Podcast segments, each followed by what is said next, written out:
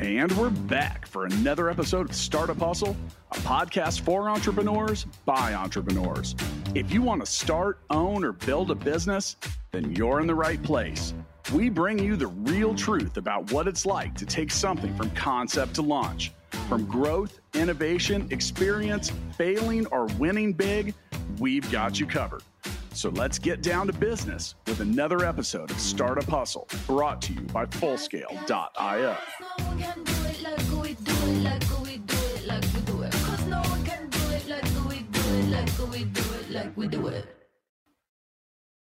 What's up, hustlers? Welcome back. This is Andrew Morgans, founder of Marknology, here today as your host for Startup Hustle, covering all things e commerce, Amazon, entrepreneurship.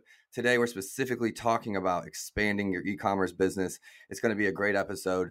Today's episode of Startup Hustle is supported by Compiler, an original podcast from Red Hat discussing tech topics big, small, and strange. Compiler unravels industry topics, trends, and the things you've always wanted to know about tech through interviews with the people who know it best. Learn more about Compiler at redhat.com or clicking the link in our show notes.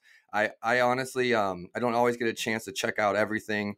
Um, including our sponsors, but I, I, have actually listened to every episode of the Compiler podcast that they've released so far. Um, it's cool. It's a cool format. It's uh, full of great information. There's absolute experts on the call. Honestly, I'm like, how do they not let this these people talk the entire time? That's how that's how great some of the um, you know the content is on the podcast. I encourage you to check it out. Compiler by Red Hat. Thanks again to them for for putting on our episode and, and getting more eyeballs and, and ears listening. I think it's going to be an awesome episode. Um, without further ado, uh, this is a, a, new friend of mine, a colleague. Um, we don't c- consider each other competitors, but we're we're in the same game with the same passions. Um, and I'm excited to bring him to the table. So, from global e-commerce experts, Andy Hooper, welcome to the show. Hey, Andrew, thank you very much for having me on. I'm I'm excited to be on. So, thanks for having us. Yeah, well, I'm glad you're here. I know you uh you left the house, come back to the office to make sure we could get quiet for this podcast. Um, you're across the pond, uh, so to speak, in, in Europe, so a few hours ahead of us. I really appreciate you taking the time to um, you know share some value with any of our listeners today. No problem. No, I'm excited to do that. It's uh, it's one of those sort of things that you know, people often ask about, and then they sort of start talking about it, and the, the more you ask questions about what we do, sort of the deeper the knowledge gets, and people start going, "Wow, there's a lot of information there." Um, so it's great to get on this sort of thing to sort of really dispel some of the myths and talk to legends like yourself about you know your experiences as well, because that's hugely valuable for everyone listening. Yeah, we're gonna have some fun today because one, we're both named Andrew. Uh, I used to go by Andy when I was younger. I'm Drew now um, just kind of like reinvented myself in my 20s. But, yeah. uh, you know, we're both Andys. Um, we both love e commerce. We both love Amazon. Um, you know, we're both in this game. I think that's fun. And, and something new for me, maybe the podcast has brought some of it, but also just, you know, the growth whether it's internationally or just the growth around e-commerce and Amazon has really created more networking events. Um, the last year or so, just meeting other other colleagues, other agency owners has been super enlightening for me. Um, not because of competition, because there's so many brands that need what we do and so many places to go with it, but totally. more so just what are the other experts doing? You know, what are some people doing that I don't know about? You don't know what you don't know, and and you know, kind of that thought process of iron sharpens iron. So I'm excited to get into it. Um, I love starting the beginning of the show, getting to know a little bit about you instead of just getting into the title and you know everything that our businesses do. But um, for our listeners, you know, this is a podcast by founders for founders. Okay, so that's the kind of context that we try to approach the show.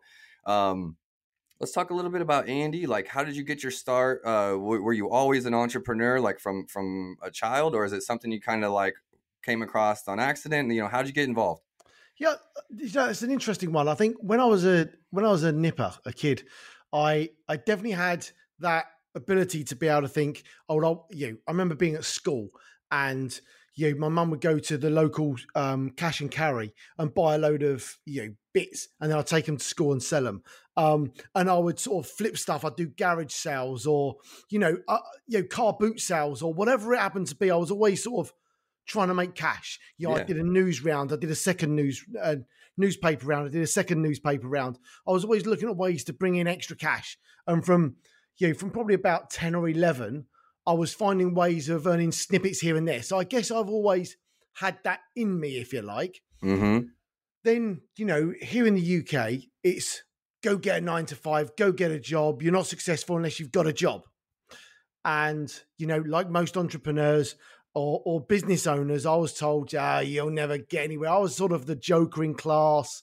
Uh, I, I did okay at school. I, you know, I didn't really excel. I liked working. I didn't really like education. Mm-hmm. And when I left school, I went and did various bits and bobs. I worked in retail. I worked in a warehouse in, in the retail world in a large department store here, got into sales. And then I followed my passion. And everyone should follow their passion. Mm. So at that point, I then went and taught sailing around the world.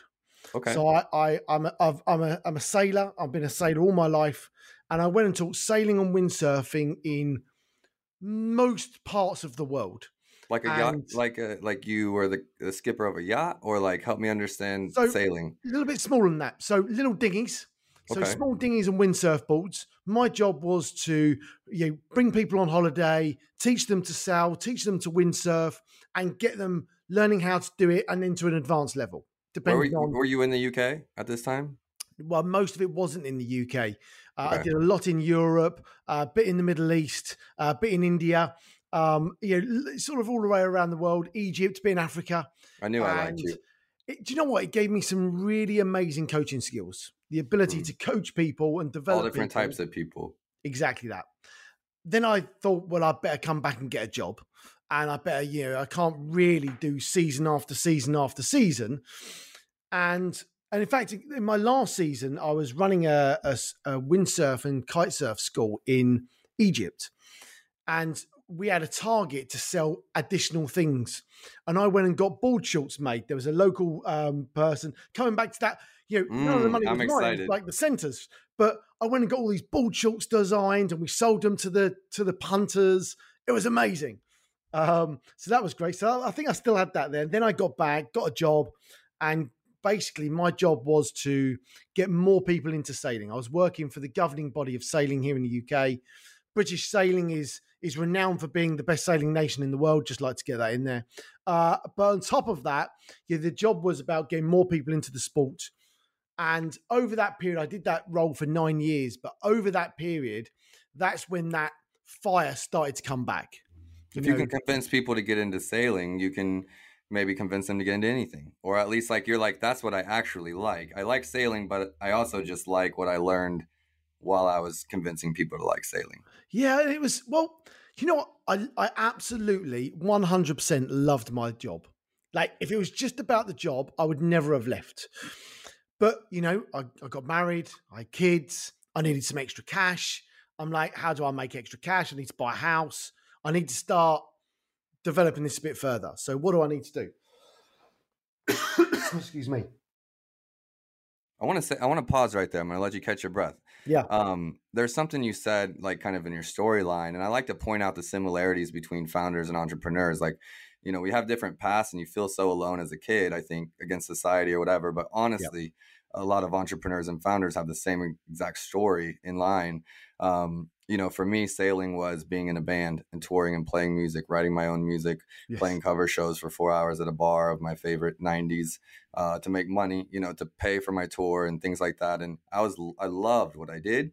I met a girl and wanted to be able to take care of them. And financially, being in a band was fine for me, but it wasn't fine for anything Yes. more. Right. Yep. And so, you know, see, can see the similarities between them. And, and one other thing I would say for anyone like, you know, a younger person maybe tuning into the show, um, I lived in Africa, grew up in Africa, moved to the US at 16. I didn't do well in the school system um, for a number of reasons uh, because I like to work uh, and because Yep. studying didn't make sense to me if they're just going to teach me out of a textbook. Like if the teacher actually had experience, I feel like I paid attention and I could listen to stories, but I'm a hands on learner. And so, you know, I always thought I was a bad student until I started studying what I actually was passionate about. Yeah. You know, and that's when I found e-commerce um, and went all in because I was like, actually, I'm an amazing student if I'm inspired by what I'm what I'm studying. Uh, so, So it's true. just it's just finding finding the right thing. Okay, so catch your breath. Yeah. So back, back to it. Yeah, so uh, at that point, I started thinking, what can I do to earn extra money? So I started flipping stuff on eBay, we were doing car boot sales. It's a bit like a garage sale, you know. Uh, we I started selling stuff on Amazon. I started uh, looking at So arbitrage, buying from garage sales and selling it on Amazon, or where were you sourcing? No, I was sourcing. I, I started with um, silicon watches. Uh, you could buy. There was this big fad. I don't know, 12, 13 years ago. Silicon watches. You could buy them from China, very, very cheap. They come over and they release. You just they, they literally just fit fit on your on your arm. Uh, so started doing that. We did. We looked after people's dogs when they went on holiday and and earned cash that way. Basically, anything I could do to earn some cash. You know, some additional cash. Then uh, I it was my cousin's wedding, and my da- my dad was photographing my cousin's wedding, and I was like, I like taking photos. I'll help you. So that I then then I took some nice photos. A friend said, "Hey, I saw those. Could you photograph my wedding?" I was like, "Ah, yeah, sure." And then I was Mm. like, "Oh, I can make some extra cash from this too." So I then did wedding photography. The wedding photography then gave me an excellent income, and I built that up as my second income. That gave me enough money for a deposit on a house, and it also after that then gave me enough money saved up to be able to set up to leave work and set up a business. And I then set up a 3D printing scanning business. So I I love would it. 3D scan you, and on that 3D scan, I would then print you. So when you get married, imagine getting married, you have your photos, and then you get an ornament of you on your wedding day as well. I mean, it was I'm picturing like a cake topper, but Yeah. maybe not. and we did hundreds of cake toppers. Uh, Okay. and I, and off the back of that, I also set up a sports consultancy where we supported and helped people coming back to my sports routes. But the reality of all of those was, is they weren't scalable, Yeah. and you know the market, although was great, wasn't really where I had visions. You know, yes, I could earn really good money on my own, but it wasn't something necessarily I was going to be able to bring mass people in Mm. it wasn't something that was going to be able to perhaps give me a, ma- uh, a a good exit at some point. So I was looking for something that I could scale and grow. And that's when I start, you know, 3D printing is a massive market now. You know, there's lots going on in that 3D printing, but it's not mass market. It's Yep. still very, very niche. And I'm like, well, that's great, but it's not there. It's not going to be there for another 10 years. So what else do I need? Then I was like, well, hold on.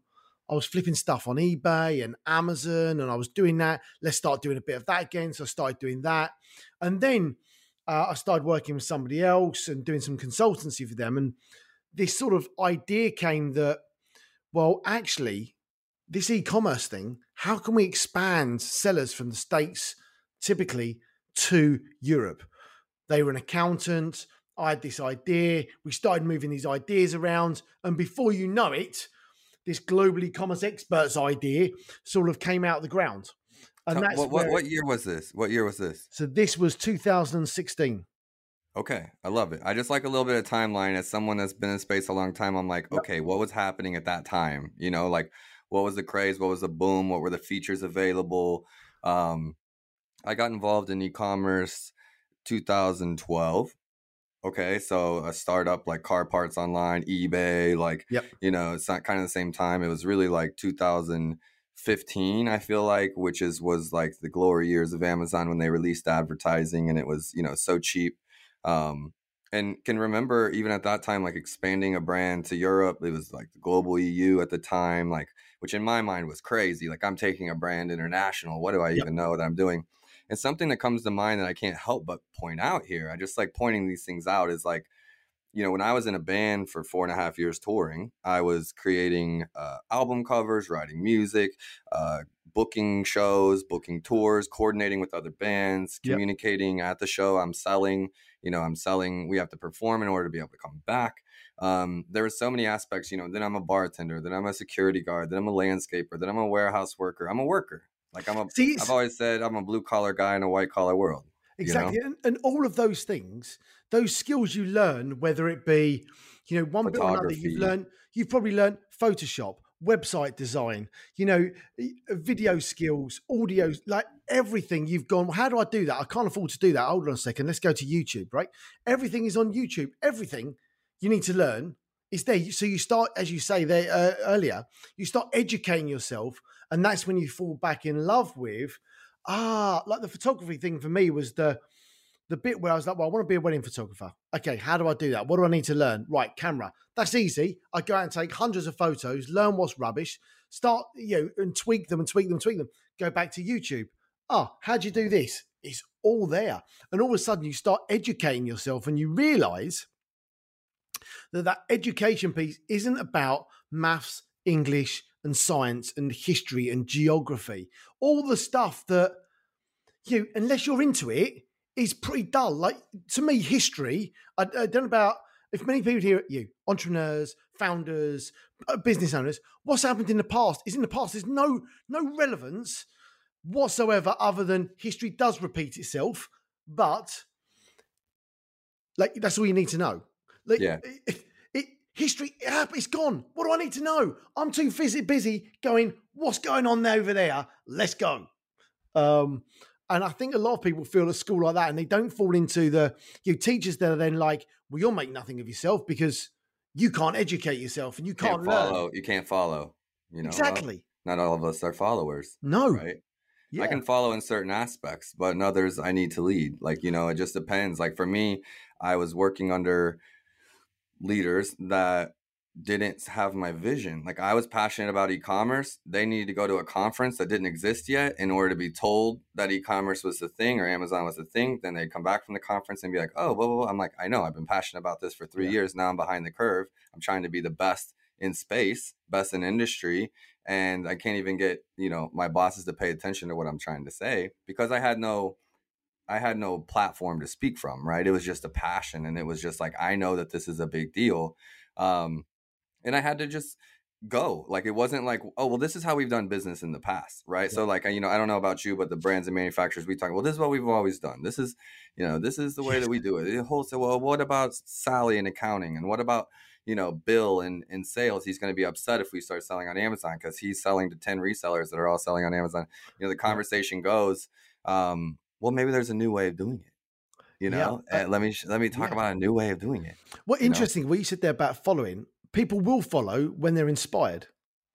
You, you- th- there's a real difference, and it doesn't matter where you are in your journey. You know whether you're still at school listening to this, right? You'll you'll be inspired and follow the teachers that are engaging that inspire you. You're, you know, I can remember my physics teacher. He inspired me not because I like physics, because he took us on trips that took us walking up mountains. Like that was inspiring. Not And because you're a doer, you're a hands-on worker, right? Some of us Exactly. they're, we're not all the same students, right? So some of us are doers.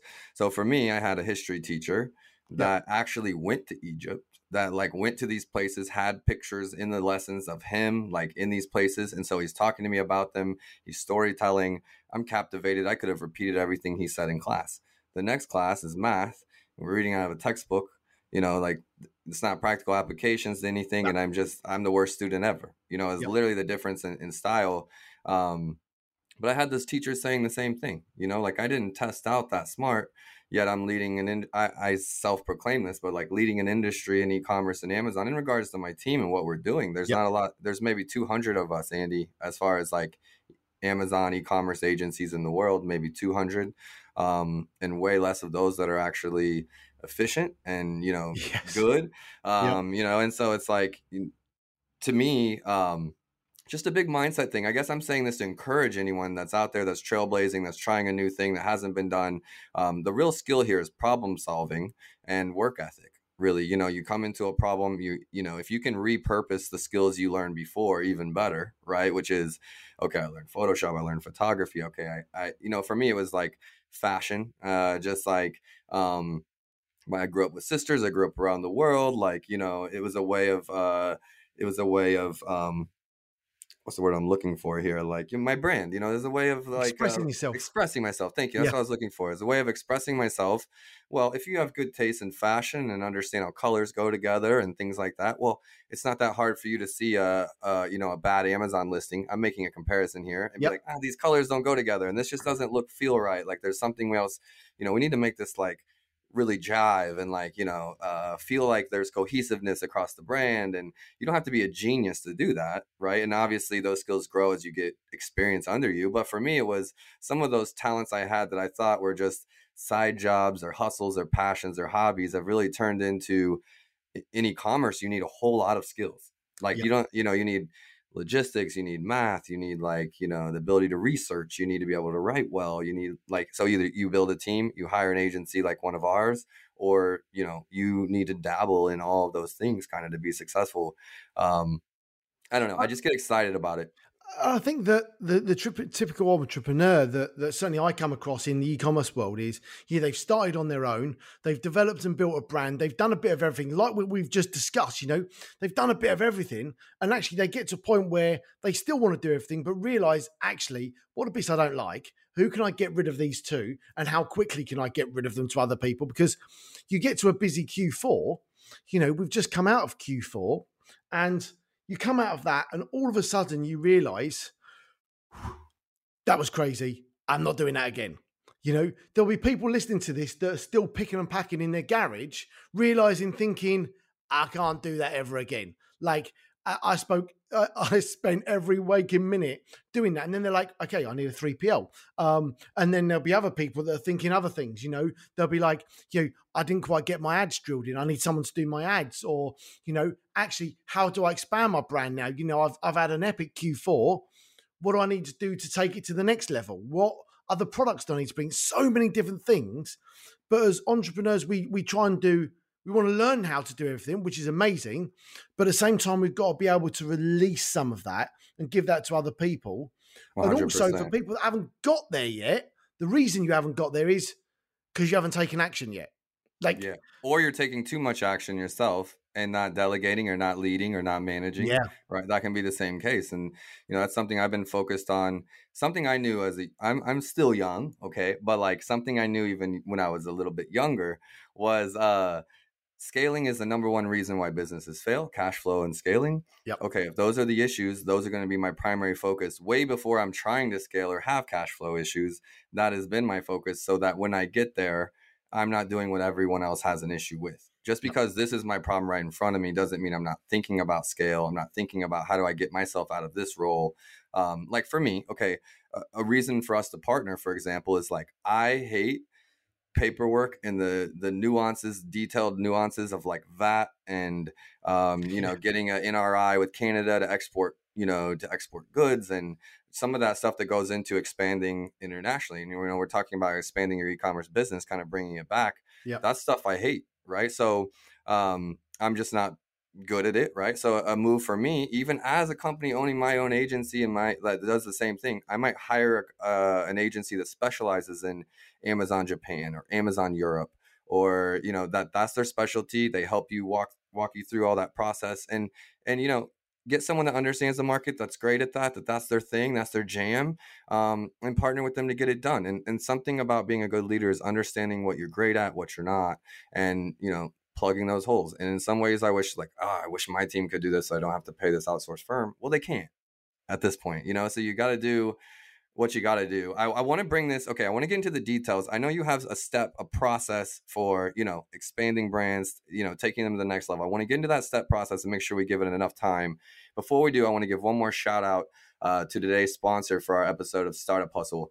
Um, today's episode is supported by compiler an original podcast from red hat discussing tech topics big small and strange. Like i said i, I checked out all of their episodes. Uh, one of the last ones was how are tech hubs changing?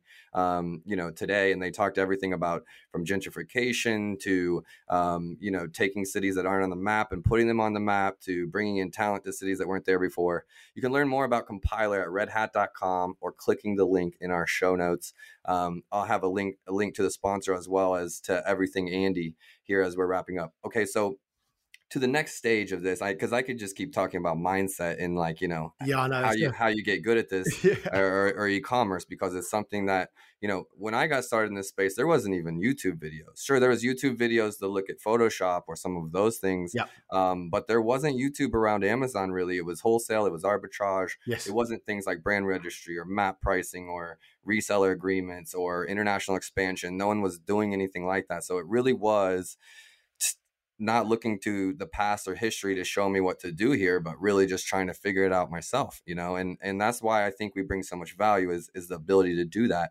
um let's talk about your process there at global e-commerce experts um what does that look like to take a brand internationally or to expand? Like if a brand comes to you, let's say they're already launched in the US, or let's say let's say they're already launched in the US, um, or wherever they are in the world, they're launched there. They're saying, Andy, we're doing a, a, a decent job here. Uh, we don't know what we don't know. Uh, we're doing a decent job. We feel like the next opportunity for us, you know, from everything we're reading, whatever, is to go to Canada, Europe, uh, Japan, Australia. We don't know exactly what should be next. Um, what should we expect as a brand or a manuf- or a seller um, to need to jump through? What hurdles should we need to jump through? What should we prepare for to to expand? Yeah, I think. Um, I mean, we've we've over the years we've expanded thousands of brands now. So what we've looked at is over we've refined this actually this this was a six step process last year unfortunately okay. we've made it a seven step process but that's life isn't it you know um uh, but we've we've and over the years we refine it because it's an ever evolving process because what happens is is regulations change and you know, the market changes and, and coming back to what you were saying about youtube videos you know in the early days we're all trailblazing this because this is this is new. You know, we were learning this. We were going find finding out all this information and basically making it because how we started was yeah, we were doing you know, VAT and we started with warehousing, really helping clients and people coming to us saying, We got this problem. Being the entrepreneur I am, I'm like, well, I think we can solve that for you because I know so and so and I know so and so. And before you know it, you've done that so much that you've identified what the, those crucial steps are and that everyone has to go through. That everyone has to go through. And of course, now what's happening is people are coming to us and saying, Well, how do I expand? And we're like, Well, here's the steps. Because if you want to successfully expand your brand, you know, there's a number of different ways you can go. And, and this seven step formula really could be used if you're going to Europe, to Japan, to Australia, okay. to Canada. So what I'm going to do is give the sort of seven steps, if you like. Now, we really focus in and hone in on Europe at the moment. You know. Okay, so real real quick, just because not all of our listeners are Amazon, you know, focused uh, listeners, you know, they're from all over. You mentioned VAT and warehousing. I'm not sure that our listeners know what VAT is. So. Okay.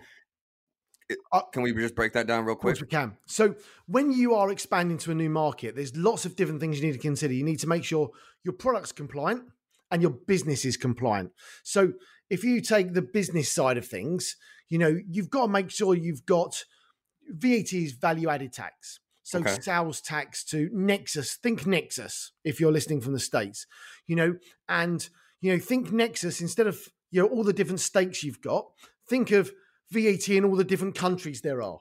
Okay. So, so it's exactly the same headache with Nexus as to VAT. Um, it's just a slightly different way of looking at it. And, you know, the so that that's what VAT is. Then you've got okay. things like product compliance. So there's there's a whole host of different things, and in different places it's not VAT, it's GST. You know, the, there's just slightly different wording depending on where you are in the world. But the, the things to focus is on is not necessarily those little bits. It's where you're going in those in, in those markets, and then thinking, okay, I need to get my business compliant how do I pay my taxes and my dues, for the want of a mm. better word? Um, so that that's really what we got to, and we looked at this from, you know, what all of these sellers have done because, you know, there's so many hurdles, and yeah. what we what we're really focused on is, you know, what I'm going to give you today. You know, we could we could sell you everything we're going to do, but the reality is everything is out there. It's on. We've done YouTube videos, we've done podcasts, we've done webinars. We have literally told everyone how to do this. Mm. Um, if you want to do, and coming back to what we were talking about earlier, there's different ways of doing things, isn't there? You know, in the early days, you're learning how to do it. You're going to a YouTube video, you learn how to do it, and then you go and work it out to do it yourself because you haven't got the cash to do it, but you got the time. Yep. You go through a whole load of reiterations, and you get to the point where actually, I've now got the cash, but I don't have the time. So, dude, you know what you're doing. Here's the cash. You do it for me. And obviously, there's a myriad of options all the way in there. And that comes completely back to the mindset where, you know, I think 10 years ago, I never would have paid anyone anything because I'd have been like, I can do this myself. 100%. That's a flaw, right? And so it's that thinking of what got me here is not what I need to get me there. I think of that all the time because I'm a doer. I love to work. I I've pulled all night. Like I'm in year seven. You know, I pulled all nighters last year a lot of them, maybe a dozen, right? When when it came down to it, I was in the zone or I had the project had to be done. I still love to work. Um, I work alongside my people because I enjoy it. Like that's how that's my leadership style. Um, and what I will also say is like I've paid for coaching. I've paid. I'm paying consultants now to help me process out my business. Uh, you know, I've paid uh, speaking coaches, uh, sales copywriting coaches. I would have never done that, never, mm-hmm. if I didn't believe myself to be an expert in something. Now I see value in what I do, and I am an expert, and I'm worth paying because I'm going to save you a lot of trouble. And now because I can see that in myself, I can see that in others. Does that make yes. sense? Like, right? Yeah. It's like, okay, this guy could be um, an expert that can teach me a lot of things and can save me time. And why why do I think that? Because I value what I do myself. Would um, you? Quick question for you: Ten years ago, would you have paid someone a thousand pounds to do a course if you believed that would have got you, as opposed to now? No, I wouldn't no. have. One, I didn't have the thousand dollars. Yep. Okay. Um, and something I did. One one option we didn't mention there was you're either doing it yourself or you're paying someone. I I, I was more like a little African uh, in that way, in that I traded. I was always yes. trading. I'm with you. I was. Yeah, yeah. I'll do photo. You do photos for me because I need content. I didn't have a photographer in house. Like you do photos or video for me. I'll give you office space. Yes. I'll let you, you know, have the company van. I'll like, you know, you need it for this event or like things like that. Yeah, uh, because I We've done yeah. loads of them. Yeah, I didn't have the money, right? So it was just like, what can I do for you as I'm getting some skills yeah. that we can trade and barter? You know, um, that was a big, a big one, a huge one for me that got me here as a bootstrapper. I'm a bootstrapper. Yeah, yeah. Um, exactly, okay, exactly the same here. You know, that ability to to build a business with your own cash. Uh, with profits from the business, always being profitable is absolutely critical to the growth. And that scaling bit you're coming back, you we were talking about, you know, the you, you as you scale and grow, people talk about growth pains, right?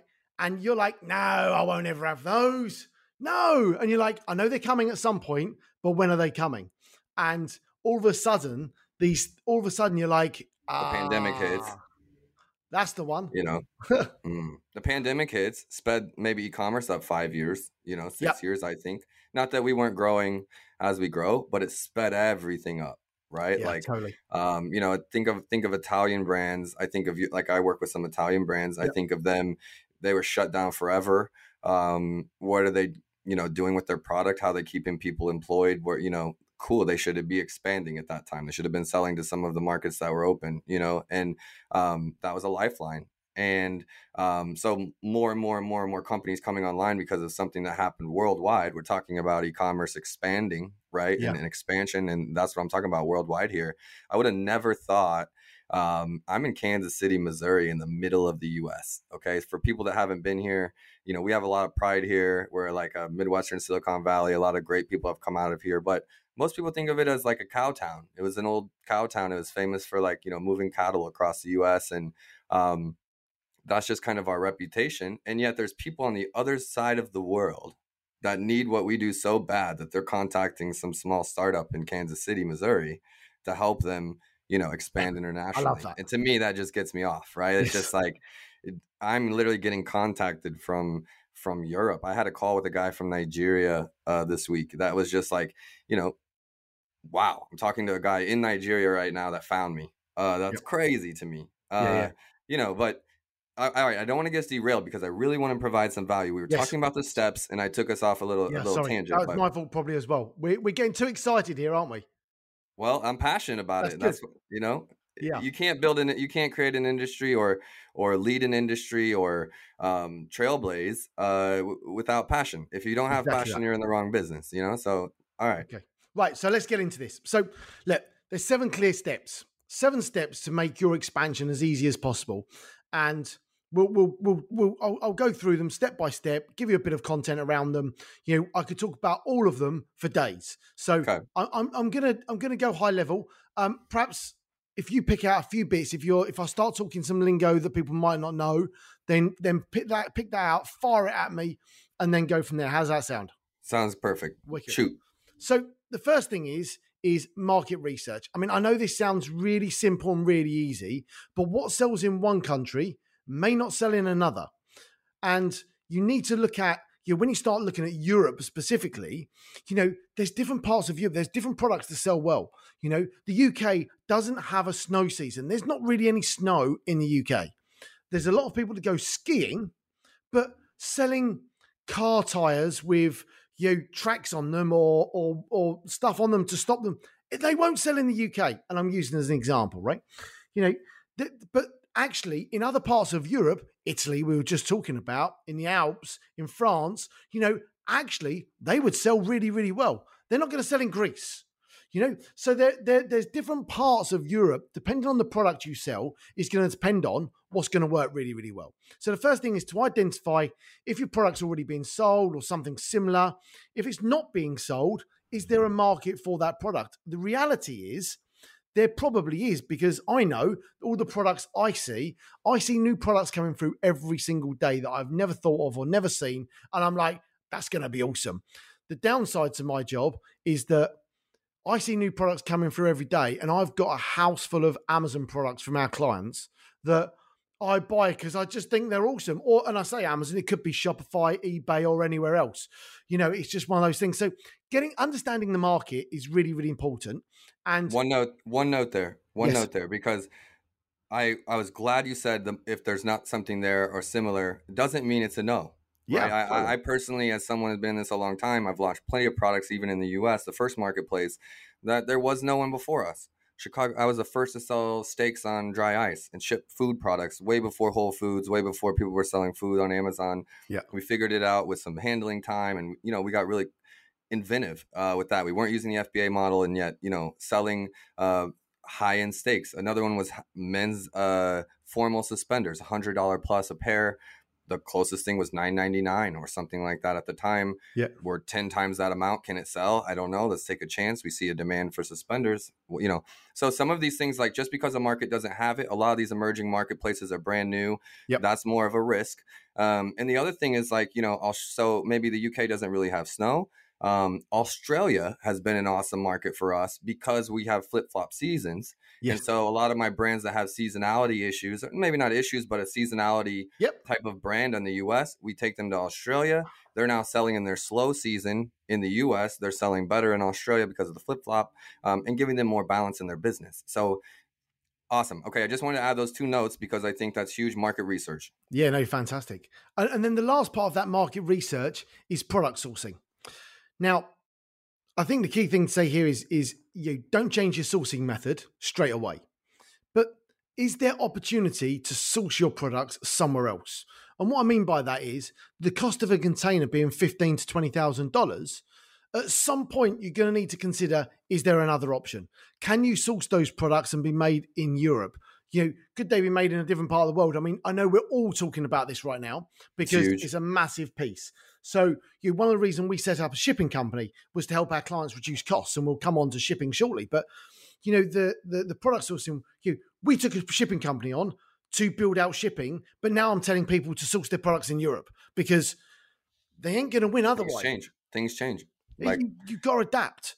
And you know, is there somewhere where you know we've taken on some clients recently who w- didn't launch until they'd found somewhere to source and make their products in Europe? And at that point, I was like, this is where we got to start going. Um, so that that's the market research piece. You know, make sure your product can be sold, do some research, make sure you're going to make some cash, and see if there's a sourcing option that's available to you. Don't change initially, and especially at the moment with COVID. You know, can you travel? Can you not travel? You're better off sticking with what you know until you've got a real understanding. Yeah, there's no yeah, point. Maybe having a little bit of less margins or whatever, but have having a product with less margins, but having it and having it in stock and being able to sell it and keep your customers is more important than being out of stock for four months because logistically you couldn't get product or you're at the bottom of the totem pole as a new brand uh, and you know push to the bottom of the queue. Uh, so so great advice. Latin America being one of the big ones we're talking about for you know a lot of U.S. sellers. Like where can we go besides China? Latin America really popping up big right now um, because you know obviously we yeah. don't have to ship. We don't have to ship by boat. No. It can be trained up or trucked up. Yeah. Um, so added cost, but but better than not selling at all. Great yep. stuff. I totally agree with that. And I think I think the key thing is before we go too much further is that you know the, the thought of expanding expanding your business a lot of people think it's just too difficult i'm going to need people for this and people for that you know the reality is you don't need all that, and we'll come on to that at the end. But you know, for people listening, thinking, ah, yeah, I've talked about. Someone said it didn't work. It did work. I know some people doing some epic stuff. It seems like a lot of work. You know, nothing, nothing that's good is easy. Mm. Uh, uh, but it's about making it as easy as you possibly can for you. Uh, being able to pivot, being able to like setting yourself up to be able to pivot, thinking long game, thinking, okay, if this doesn't happen and FBA limits my stock, do I have FBM set up? Am I going to be able to, yes. you know, s- source products? Am I going to be able to continue to ship for customers? Think about the customer first. Um, it is it is that pivot and having options. Um, you know, if a lot of brands like I have a brand right now. Canada is our number one, is our best marketplace. We launched in the US. Canada's we have five number one bestsellers. We wouldn't have known that if we hadn't expanded. That's what's really kept our business going in that brand. Yep. Um, and we actually went to the UK and pulled out. This was like years ago. Yeah. Because the UK went through all these changes. You had to be warehousing to sell in the UK. Now you don't. You can just do FBA. All these things change. Yeah. Um, Canada won. UK failed. You yep. know, how do we see it? Yeah, yeah, yeah. It's exactly that, and and as you exactly that as you say, you know, the markets are changing all the time you know the attitudes are changing the perceptions are changing the regulations are changing and what works one day might not work the next day and vice versa. You, you, it's so adaptable um, yeah. and you've got to adapt with it. So okay so market Moving research along. is that first piece. The second piece is compliance and we touched on it briefly a minute ago. You know, the compliance piece is about getting your business and your product compliant with that region. So in europe we talked about VAT. You've got to make sure your business is registered for VAT where you want to sell the product broadly. There's a whole load of if nuts, if what's, maybes, you know, one stop shops, a whole load of words that I could confuse everybody with. But the reality is, you need to get your business VAT registered in the countries you're fulfilling from to start with. Okay. And what you need to do is you need to do that in the UK and in Europe. And our traditional approach right now is you register in the UK, Netherlands, and Germany. They're the three um, that you register off in straight away, and they're the, that's the best options depending on your strategy. And there's lots of different strategies. So that that's the the business compliance side. There's a couple of other sides to that. So your product, if you're selling your product in the US, I can almost guarantee that your product will not your product necessarily, but your label will need to be adapted because yep. the regulations here in the UK are different to those in the States. Therefore, your product might still be compliant, but the packaging is worded slightly different. So you might example here example here for our US customers that like maybe not understand this, you know, US is becoming more and more and more Spanish like as a second language. Spanish dominates uh, the US as our second language and um, soon it might be the primary language honestly. Uh, just latin america you know is becoming more and more prominent in spanish speaking people. Um, but canada for example has a french aspect to it. Mm-hmm. and um, you know if we're there's certain categories of product that if you don't have your label also in french um, you know, ingredients, like think foods, things, pet supplements, things, things that go in your body. Um, you know, if your label is not in French, um, you can't sell there as well. And that can be a cost. That can be, you know, planning, maybe relabeling, rebottling, splitting your shipments, sourcing from a different place so you don't have to relabel. Um, you know, we could talk about it all day, but like you said, it depends on where your strategy is. Yep. Um, but those are the things you got to kind of think of. And, and, what I'd say is, yeah, we've done a whole load of podcasts, webinars, YouTube videos, like everything you can think of. All of these little subjects, you can go and grab more detail, uh, you know, and I will give you a link at the end. You can go and grab all that information to make that easy. But or just or just call you and hire you. But well, yeah, or just talk, talk to one of our experts. You don't even have to hire us. We'll our, our, our, success managers will probably speak to you for hours and hours on end because they're just so passionate about it. Um, just and then you want to use us to use us type approach. But so you you got to get the business compliant and you've got to get the product compliant, and there's a whole load of things you need in there. But one last thing in the compliance piece for a lot of brands we see right now is also getting your product trademarked, making sure that you're you've got that brand with a trademark so that you can't get infringed on it. The brands we see winning right now are brands that have got a trademark. There's no copyright issues, there's no infringements, or there is, but they can shut them down quickly. And yep. the brands that aren't doing that are finding that more difficult. So that, yep. that it's, it's compliance, but it's not.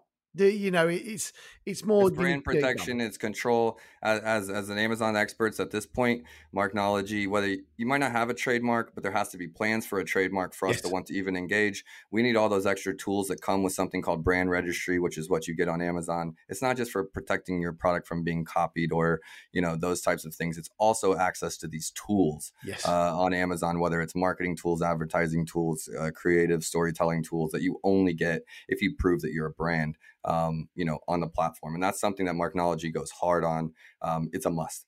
Yep. Okay. Totally we have like three more minutes before before we're past that time. So we need to hit the next few points, a minute okay. each. Let's so crush them out. Let me crack these through then. So the next one, marketplace launch. So it's about launching on which marketplace, how you do it, and where you do it, and how you ship the product to it. Depending okay. on how you're doing your your logistics, or depending on how you do that, where you ship it from. So choosing the right marketplace strategy for you is the critical next step. How do okay. you work out what's the best marketplace, when and where? So that's the next thing. Obviously, translations come into that, payment providers, stuff like that. The next Let's, thing. Let me, add one note. Let me add one note there. Cool. So, like Brazil, different different barrier to entry. It's about getting approval. There's one shipper. There's not all these options. It's like okay, Brazil. Um, a lot of our sellers, depending on their budgets, so translation and redoing graphics and videos and everything to be translated costs has a cost, right? So yep. a lot of times we're saying, hey, let's launch in the UK before Germany and the Netherlands and Italy because those we need to translate. Yeah. yeah. English, right? So like lowest barrier, I guess lowest barrier to entry, yep. Canada, um, UK, Australia, the English markets first before we start tackling foreign language, right? So that's some of the thinking. Yeah, t- totally agree. Because th- th- and that keeps it really, really simple. So the next thing is 3PL, third party logistics, warehousing. You know, if you're based overseas, you get a return, you're going to need to do a removal order in some way, form, or another. You're going to need to bring stuff into a warehouse at some point. Where is yeah. that warehouse? You're coming back to the fulfilled by merchant. You know, here in the UK and in Europe, you want seller fulfilled prime. You know, if Amazon shuts your shuts FBA again, like it did during COVID, you can turn on Prime straight away in your warehouse.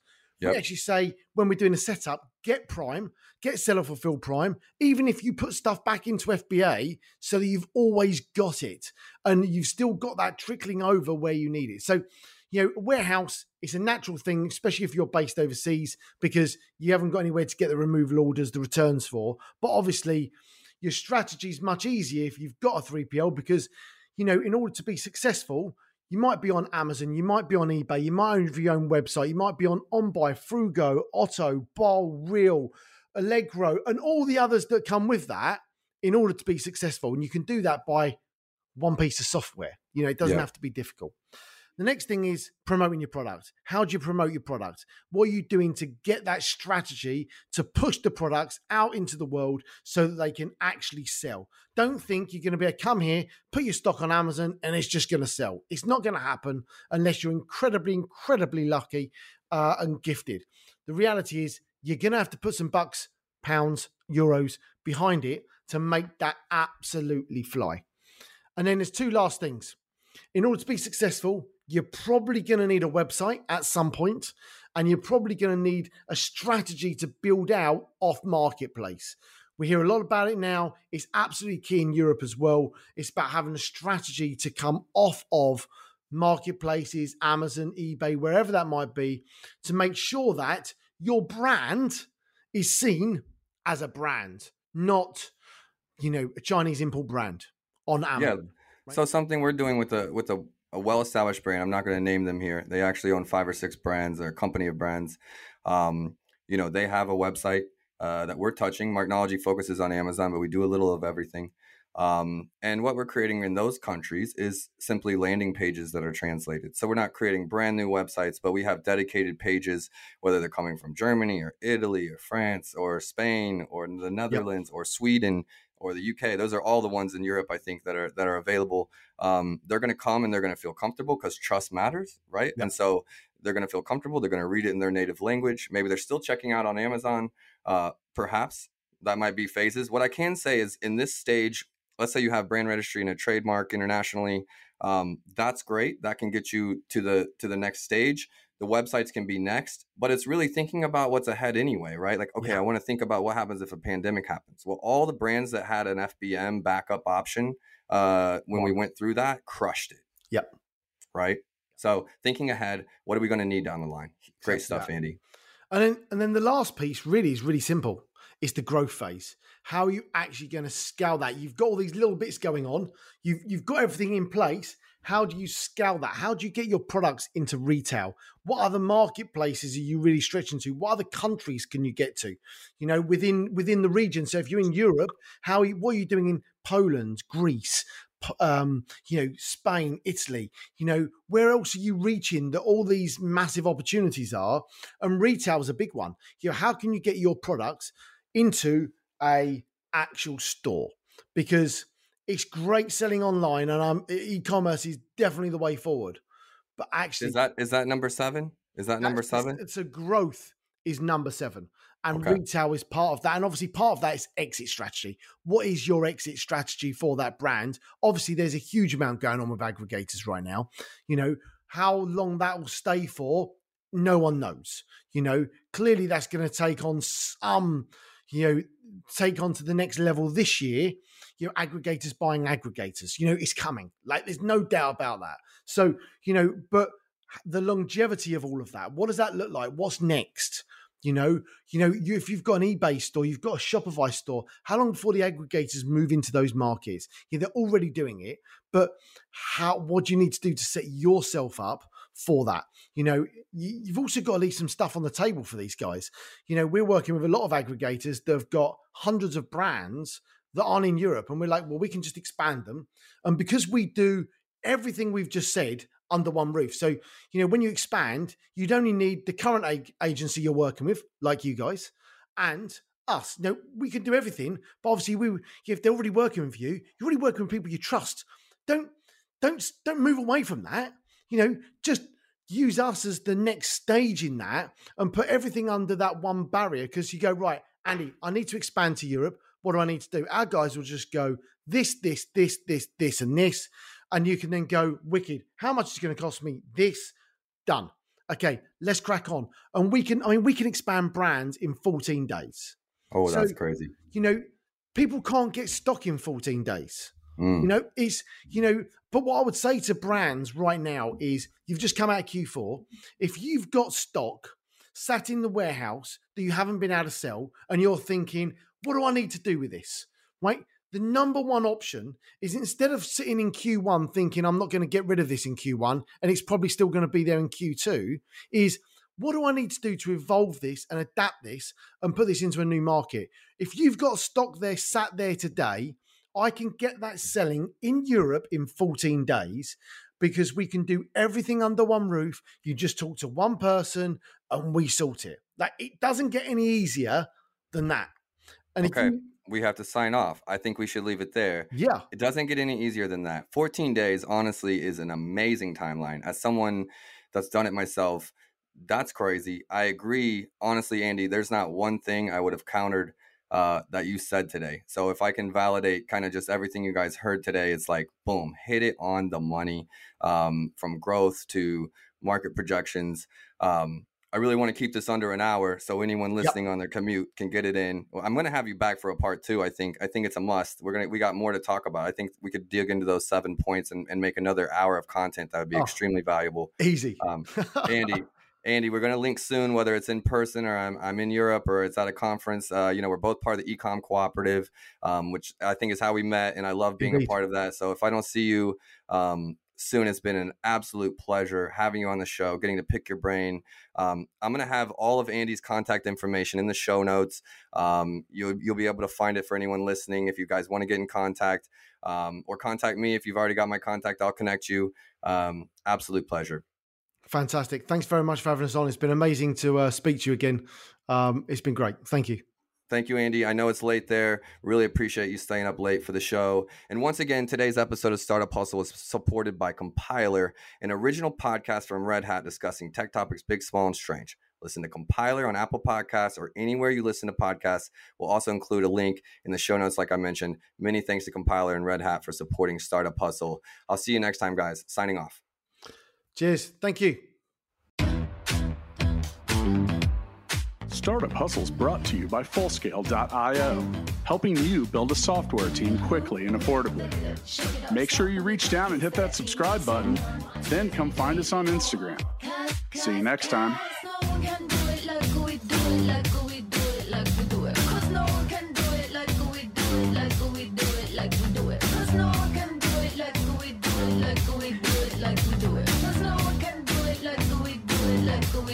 Like we do it.